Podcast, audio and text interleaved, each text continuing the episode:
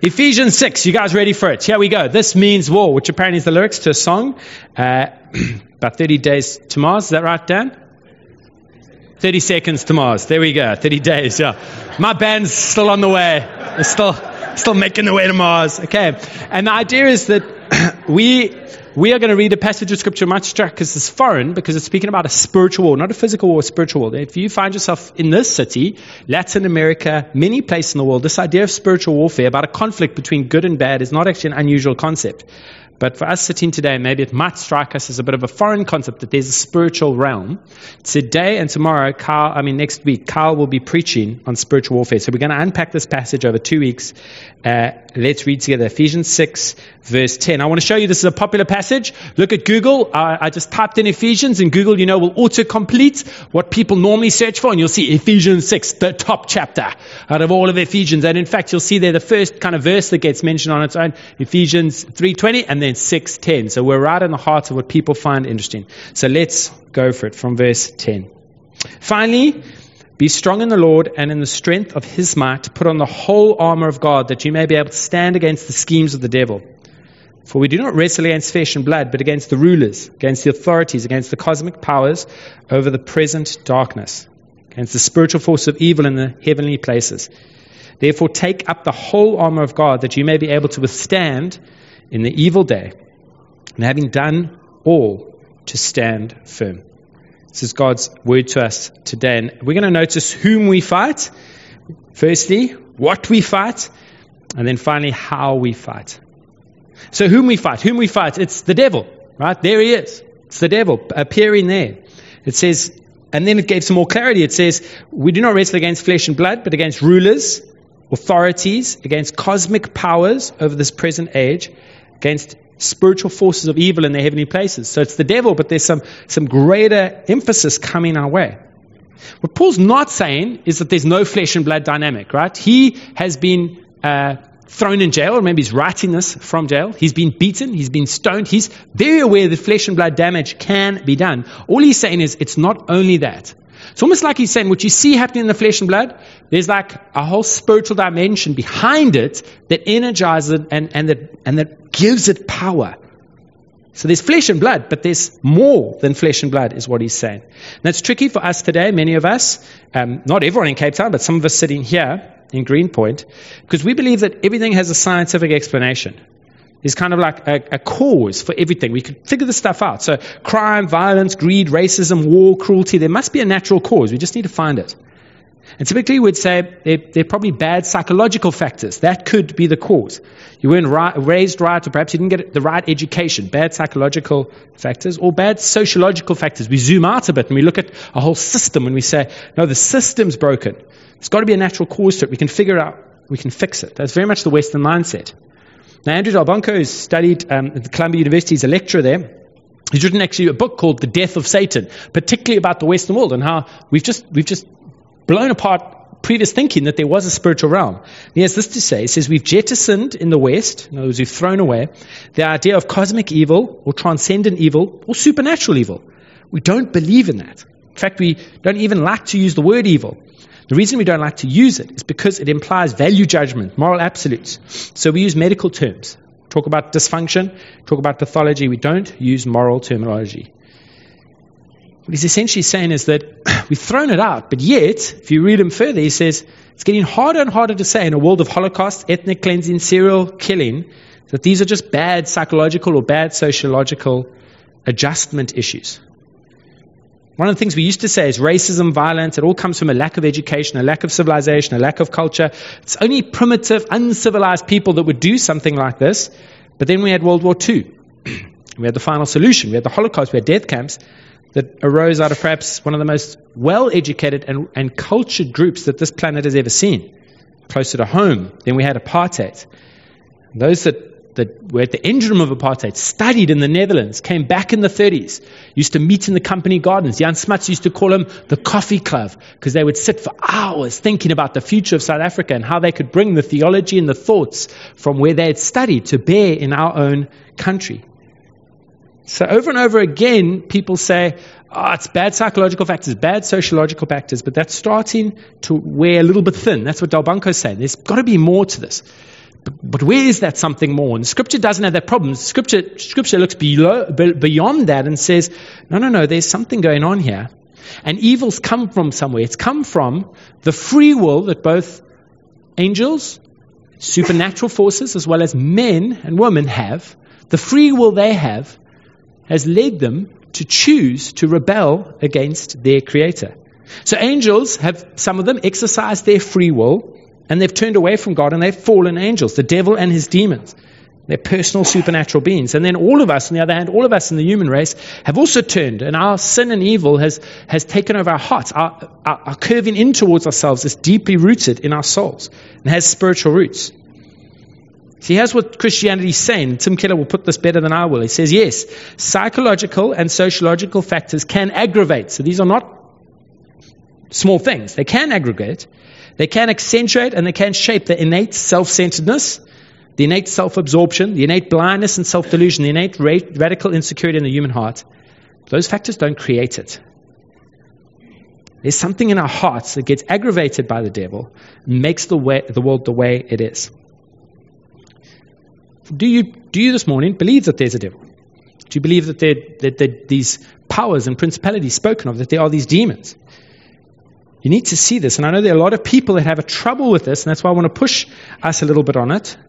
But push you by first saying, do you perhaps see that if you don't believe in this realm, that you could potentially be incredibly culturally narrow? Because you're born in a particular culture that you're in, most of the world actually is very comfortable trying to make sense of the world and incredibly helped by the fact that there's not just flesh and blood, that there's something beyond this. Perhaps you've been quite culturally narrow if you haven't opened your mind to this possibility. Second idea I'd like to say to you is do you believe in a personal God? Do you believe in a creator God, a, a supernatural God that's, that's created all of this? Then, if you believe in a God, could you not believe in those other, other supernatural powers that would rebel against such a God? So, we're a little bit inconsistent to believe in one, but not to believe in the other. And just as there's a good personal supernatural being, could there be bad personal supernatural beings? Here's the main thing this is what Scripture's saying is that if you go out into the world thinking that flesh and blood is all there is, the natural is all there is, you're just not going to be able to make sense of what happens, the reality of evil. You're not going to be equipped. You see, you need to look beyond you and beyond here to understand that there is a God who can help us in amongst the chaos of evil. But to be missing out on the supernatural realm is to, is to be losing the battle right at the beginning. So that's whom we fight. We fight the devil, the demons. Well, what do we fight? What do we fight? This is what Paul's uh, uh, speaking about. And remember, he's wrapping up the letter and he's saying it's so important you get this because you're going you're gonna go out from here and live life and you've got to understand how the devil's going to work. And you see, the devil has got schemes. Do you see that word? It says that we fight the devil, but in particular, we fight the schemes of the devil. The word for schemes, another way of saying it is strategies. And it's like the devil's got a portfolio of strategies that he can use in our lives. There are kind of two errors that we can make here. First error is that we can underestimate the power of the devil. Other areas we can overestimate the power of the devil. So let's let's look at these schemes and let's look at what it would mean to underestimate this. See, when Paul's writing, he notice he says we uh, uh, need to be strong in the strength. We need to stand against the schemes. And then he says, "For we do not wrestle." Now that word "wrestle" is an important one. Remember, he doesn't want you to underestimate the devil. He uses the word "wrestle."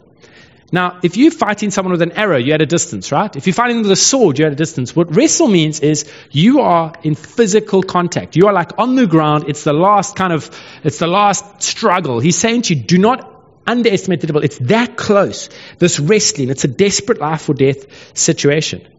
And you'll notice he further emphasizes it by giving you all those other words to say it's not just the devil. He comes at you as, as someone who's got rulers and authorities and cosmic powers and spiritual forces. So he's saying, do not underestimate this enemy of yours. He gets in close and he comes at you. Do not underestimate him.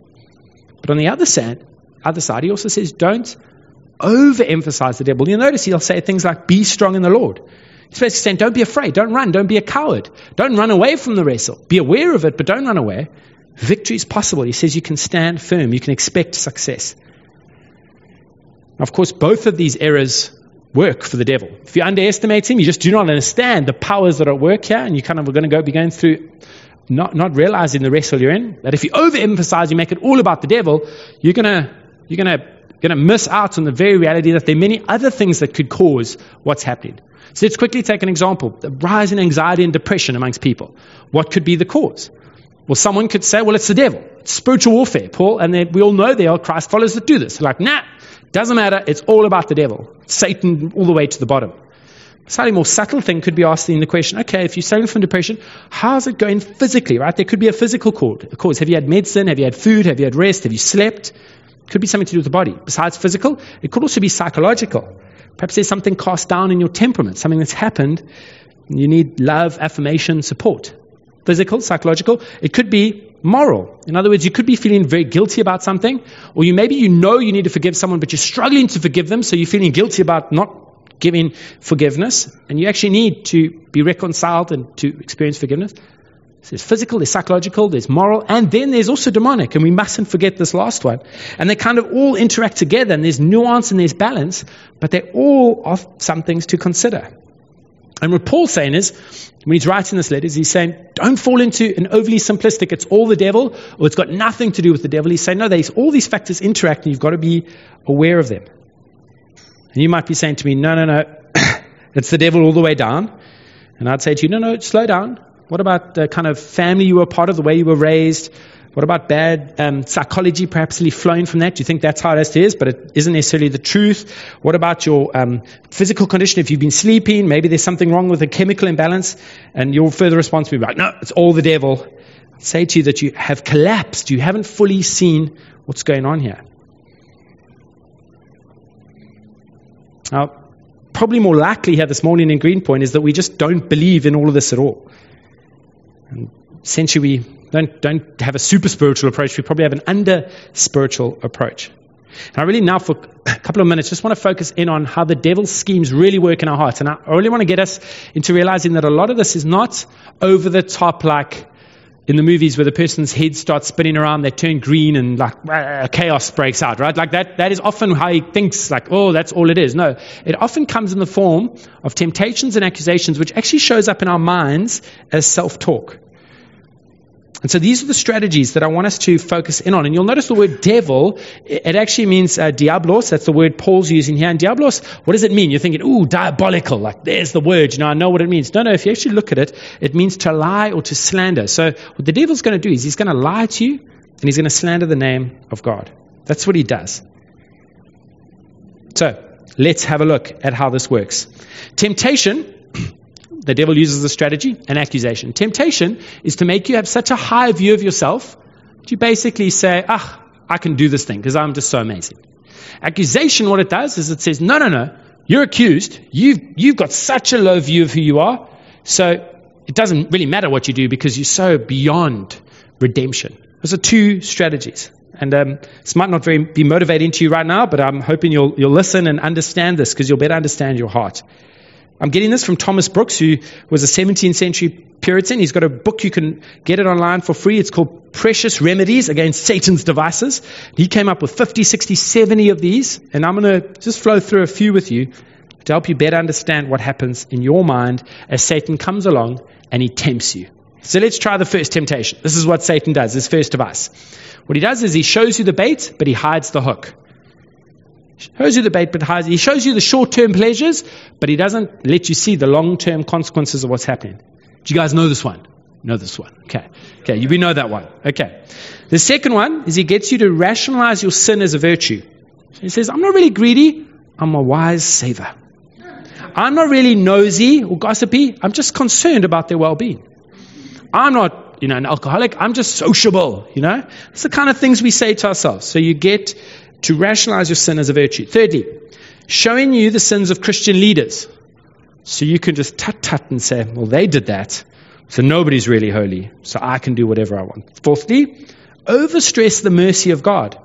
Say to yourself, do it. God will forgive you. Don't ask for permission, ask for forgiveness. That's God's job. Fifthly, he tempts you by saying, you should be bitter over the suffering that you're feeling. I've suffered, so I deserve this. By the way, this is perhaps why so many powerful and prominent people have affairs. Because they're saying to themselves deep down inside, nobody knows how hard I've worked, how many sacrifices I've made, so I deserve this. That's temptation. And I found that on my some of my business trips to Joburg on the way back at the airport. There's headphones, uh, like there's all this expensive stuff, all this expensive stuff, and part of you like justifies the purchase. You're like, I have suffered in Joburg for so long, I deserve this this product. Like, and you find yourself, wow, I'd never spend that on a weekend in Cape Town, but you, because you've suffered in the big smoke, you're like, I'm claiming mine. Okay, I'm not, you know, no judgment if you an airport retailer. But you've got a lot working for you in that, in that airport. Okay, here's another thing. By showing Christians how many bad people seem to be having great lives. Your self talk goes like this I might as well do it. Playing by the rules clearly hasn't played off. How about this one? You compare one part of your life to another. You say, Look, I'm really good over here. I'm really giving a lot here. So it doesn't really matter if I kind of let it slide a little bit in that category. In fact, it's fascinating if you study some of the violence in the, in the Cape and, and the gang members, you go into those communities, they are sometimes the pillars of those communities, sponsoring youth development programs, so involved. But gangs selling drugs in the same community, you're like, how does that hold together? Well, you've said, I'm really not a bad person, and this is how I have to, to make a living. Business is business. So that's temptation. Let me summarize it. Remember, ultimately he's saying, You're amazing, so don't worry about these rules. He maximizes God's love and forgiveness, and he minimizes God's holiness and his glory, his perfection. And if that doesn't stop working, if you start to get humble and you start to kind of go, no, no, that's not true, what he'll do is he'll suddenly switch to accusation. Here, what he'll do is he'll make much of your guilt, make much of God's holiness, make much of God's perfection, and he'll hide the love and acceptance and freedom that God provides. And so he'll come alongside you and he'll say, Whoa, look at your sin much more than you should look at your Savior. Look at your sin much more than you should look at your Savior. By the way, parents, this is why it's so important that when we speak to our children, that we flood them with affirmation and confirmation. Because here's a biblical reason for that. Deep down inside, we all know there's something wrong. We all know that we've turned in on ourselves. And so if you only give one compliment for one criticism, man, that's overwhelming given that we know we're bent in on ourselves. It's almost like you've got to flood with five or six affirmations to your children so that they do realize that there's an alternative. Otherwise, accusation takes hold of their hearts and leaves them hopeless. So, what does he do? He accuses you. Look at your sin, don't look at your Savior. Second thing he does is he makes you obsess over past sins that have done damage that can't be undone. Oh, you did that, and look, there's nothing you can do about it. Like, would God ever use someone like you? Makes you obsess over past sins that done damage that can't be undone. Third thing is, he makes you think the troubles that you're going through must be punishment. Makes you think it's punishment, like this wouldn't have happened unless God was mad at me, and you take your eye off God and you think of him as angry and you don't approach him anymore. And then, fourthly, you make people think that Christians couldn't possibly have any inner struggles and feelings. So if you do struggle and you are struggling with depression, whatever it is, you say to yourself, man, if I was really a Christ follower, I would never have these issues. So obviously I'm not a Christ follower. Obviously there's something that, that God's seen in me and he's rejected me. Do you recognize any of these? Do you, do you recognize? And Satan's very clever. He's got schemes. He'll, he's got a wide portfolio. He'll try tempting. If you get over that, he'll try accusation. He'll toggle between the two. Now, at this point, you want to ask the question well, how do we fight? How do we fight? We know we've got an enemy and we know that he has these schemes. How do we fight? And you might say, but Paul, there's not a lot of time left, and you're right. You're right. And that's why I'm going to tell you to come back next week. Because what we have, what we have is a whole bunch of armor that we're going to put on. Uh, Paul's saying, he's setting it all up, and he's saying, you've got an enemy, you've got a battle, but there's a whole bunch of army, armor that you need to have. But before going and, and, and, and, and reading that passage yourself, I want to just say there are two things you need to fight successfully. First is you need to know the particular tactics that the devil uses against you. What does he do when he crawls into it? Does he typically make you puff yourself up and just allow a whole bunch of things to go? Or does he break you down and, and, and, and make God inaccessible because you can't see his love and you can't see the freedom that you've got in him? Which one are you particularly susceptible to? They're basically two forms of self talk, but now you know there's not self talk, there's something more in the spiritual realm that's getting into you and, and, and engaging with you. Perhaps this analogy helps. John White, who's a Christian counselor, and essentially what he does is analogies. He says, Imagine going up to a piano, and I'm not a musical person. We don't have the old school piano here, but you open up the lid, and if you've got singing voice, you hit a note. And I'm told that whatever note on the piano aligns with your voice will start to vibrate. So that's how music works, the sound waves. And what essentially happens is it's almost as if Satan comes into your life, opens up the lid, and, and sees where where's the vibration? What is your tendency? What is where do you curve in on yourself? He doesn't invent that. That that's come because we're rebels that have turned our back on God. But he can come and he can aggravate it. He can be like, oh, there it is. Let me just let me just put some things along those lines. Let me start to get some resonation in that area. That's why earlier in Ephesians we said, don't let the sun go down on your anger. Why? Because when he opens up the lid and he has a look, he goes, oh, there's some anger here. Let me just just put in a few extra examples. And I'm not creating anything here. I'm just aggravating what's already been opened up. I know you think Leanne and I have a perfect marriage. But we found ourselves in this beautiful date. You know, when you finally handed the kids over and you're like, oh, we got time. We're going to go out on a date. It's going to be magical. And it's almost like with all the kids gone and you got time in your hands, it's like you finally get to lift up the rug where you've been sweeping everything under. And what starts out as an innocent conversation quickly goes ballistic. I remember at one point, you know, when the waiters normally come and they chat to you, but this waiter was like, slid the ball. It was like, kind of just like, I can see things have and we were talking very calm, it was very respectful, but it was hectic and like all the tables around us. And we were, and this isn't an old example, this is last week. And Leanne, in all her wisdom, at one point said to me, said, You know, Paul, what I'm trying to figure out is how has Satan got in here? How has Satan got in here? Because he's having a field day between us. And I remember just thinking, Oh, great, bring Satan in. Like, like, it was sort of like very mature response. And maybe this is helpful. We realized afterwards, he said, whenever these things get hectic, your first response is never mature, right? It's always immature. It's just, it's almost like you go immature. And then what happens is you both judge each other's immature reactions. And then the fight isn't about the fight. It's about, oh, you're so immature. Well, you're so, and then, and actually part of what Satan does is he looks at where the cord is. He goes, Oh, there's some immaturity. Notice that, Paul. Notice that, Leanne. And then it drives us apart. He has a field there as our selfishness and self centeredness goes in there. And just to have the circuit breaker and say, Satan is having a field day here. He's taken the self centeredness and he's, and he's making me run with it. I need to stop and I need to love you and remind myself of what we're doing here and recognize that it's not just flesh and blood meeting there. There's an enemy who's looking for an opening. That's the first principle. Know where the danger lies and, and, and, and stop it. Get, get corrected. Well, how do you stop it? That's the obvious question. We're going to find out about the full armor next week, but I want to tell you that the gospel, the good news of Jesus Christ, is that armor. And then finally, here, I want to fi- finish. Like, what does the gospel mean? Just picture yourself in the city bowl. So you're in the city bowl, you're looking up at the mountain. Randy and Michelle, you're going to miss this. You're going to miss this. You're in the bowl, and you're looking up at the mountain. What have you got on the left? Now, if Capetonians, you should get spiritual warfare. What have you got on the left? Devil's Peak, right? So don't tell me, don't tell me you're like, what? The devil? Okay, you've got a huge feature right there for you, Devil's Peak. And there's a devil, and he's accusing you. And here's the thing: he's right. We have curved in on ourselves. We are far from God. Who have you got on the far right? You've got the lion's head. You've got a king who's majestic, who roars over everything. He's the king. He's the king. He's purely. He's holy. He's there. And you're going, whoa! I'm not on that mountain. I'm here, and I'm accused, and I'm guilty. I'm in the bowl, right? I'm I'm nowhere. And and I can be accused and I'm guilty.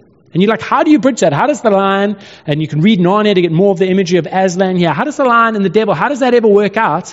In between, we've got a table prepared for us. We've got a table prepared, and we've got, we've got Jesus the night before he's betrayed saying, saying, I want you to have a meal around a table to remember what I've done. I want, I want you to understand hospitality. I want you to understand a God who includes you. Even though you're in the bowl and you are guilty and you're going to get accused of that, I'm including you in on a meal. He got into trouble, Jesus, because he had meals with all the wrong kind of people. Like, why are you having meals with these guys? Because they knew hospitality and being invited to the table was so much more meaningful than just a meal. It was a connection, a relationship. You say, how does that happen, Paul? Well, we know that in order for there to be a table be prepared, there needed to be a lamb. Before God came as a lion, he came as a lamb and he went to the cross. He was, he was murdered, he was crucified. And the devil accused him and tempted him, and yet he still went faithfully to be our substitute, to be our sacrifice, to be our lamb. And part of the deal is you don't climb up Table Mountain and arrive at the top and go, ta da, I made it to be with God. That's what all religion tells you. It tells you climb up the mountain and if you're doing really well, Satan's going to tempt you, and then you're going to sin. And if you're not climbing very well, he's going to accuse you, and then you're going to sin. I mean, there's no ways you can climb up this thing. And I thought about this in worship, and I thought, maybe it's cheesy, but you've got a cable car, right? You've got a cable car. And the thing is, you don't climb and like do the Stepmaster cable car. You just get on that thing and it carries you to the top. It invites you to the table. It gets you there. It's by grace. Jesus Christ makes himself available. He says, Come, I'll lift you. I'll raise you. I will get you into relationship with the Father. It says, Capetonians, can we, can we just pause every now and again? And when things are going crazy and we're losing sight of God's holiness, can we remember Lion's Head and we can go, No, He is holy. He is perfect. He is incredible. And then when Satan says, okay, but, but, but, but he doesn't love you. No, no, no. I look at Table Mountain. I look at a feast prepared for me. I know that his son has made a way. I've got a ticket on that cable car. Nothing I've done. He, he lifts me up. And in the presence of my enemies, he's prepared a feast for me. I enjoy his presence. That's putting on the whole armor of God. That's how you defeat Satan's strategies. You feast with our Creator. Will you stand with me? I'm going to pray as we close our time together this morning.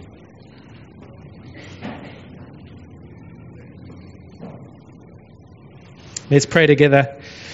Our Father, we thank you for giving us everything we need to fight the fight that, that's our, the, the fights that are right in front of us. Lord, we know it's not just the devil. There's evil in us. That's our flesh. There's evil outside of us. That's the world. There's evil above us. That's the devil. We know things are complex and we can never blame, blame everything on the devil. We recognize the multi-dimensionality of sin and particularly this morning, we recognize the spiritual dimension of it. We will not make the same mistake the majority of our civilization has made for the last century, which is to underestimate the power of evil and seeing that we wrestle not only with flesh and blood, but in Jesus Christ, you disarmed the principalities and powers when you died on the cross. As the book of Revelation said, we triumph over the accuser with the blood of the Lamb, and we're invited to the feast, we're invited to the table because of what you've done. We pray, Lord, that would you teach us how to put the full armor of God on, to, to put on the gospel, that everybody in this room would find ways to which they can identify the devices that Satan uses and to use the gospel in those particular ways they need to, to remind them of your love, your holiness, your love, and your forgiveness. Give us the wisdom as we ask in Jesus' name. Amen.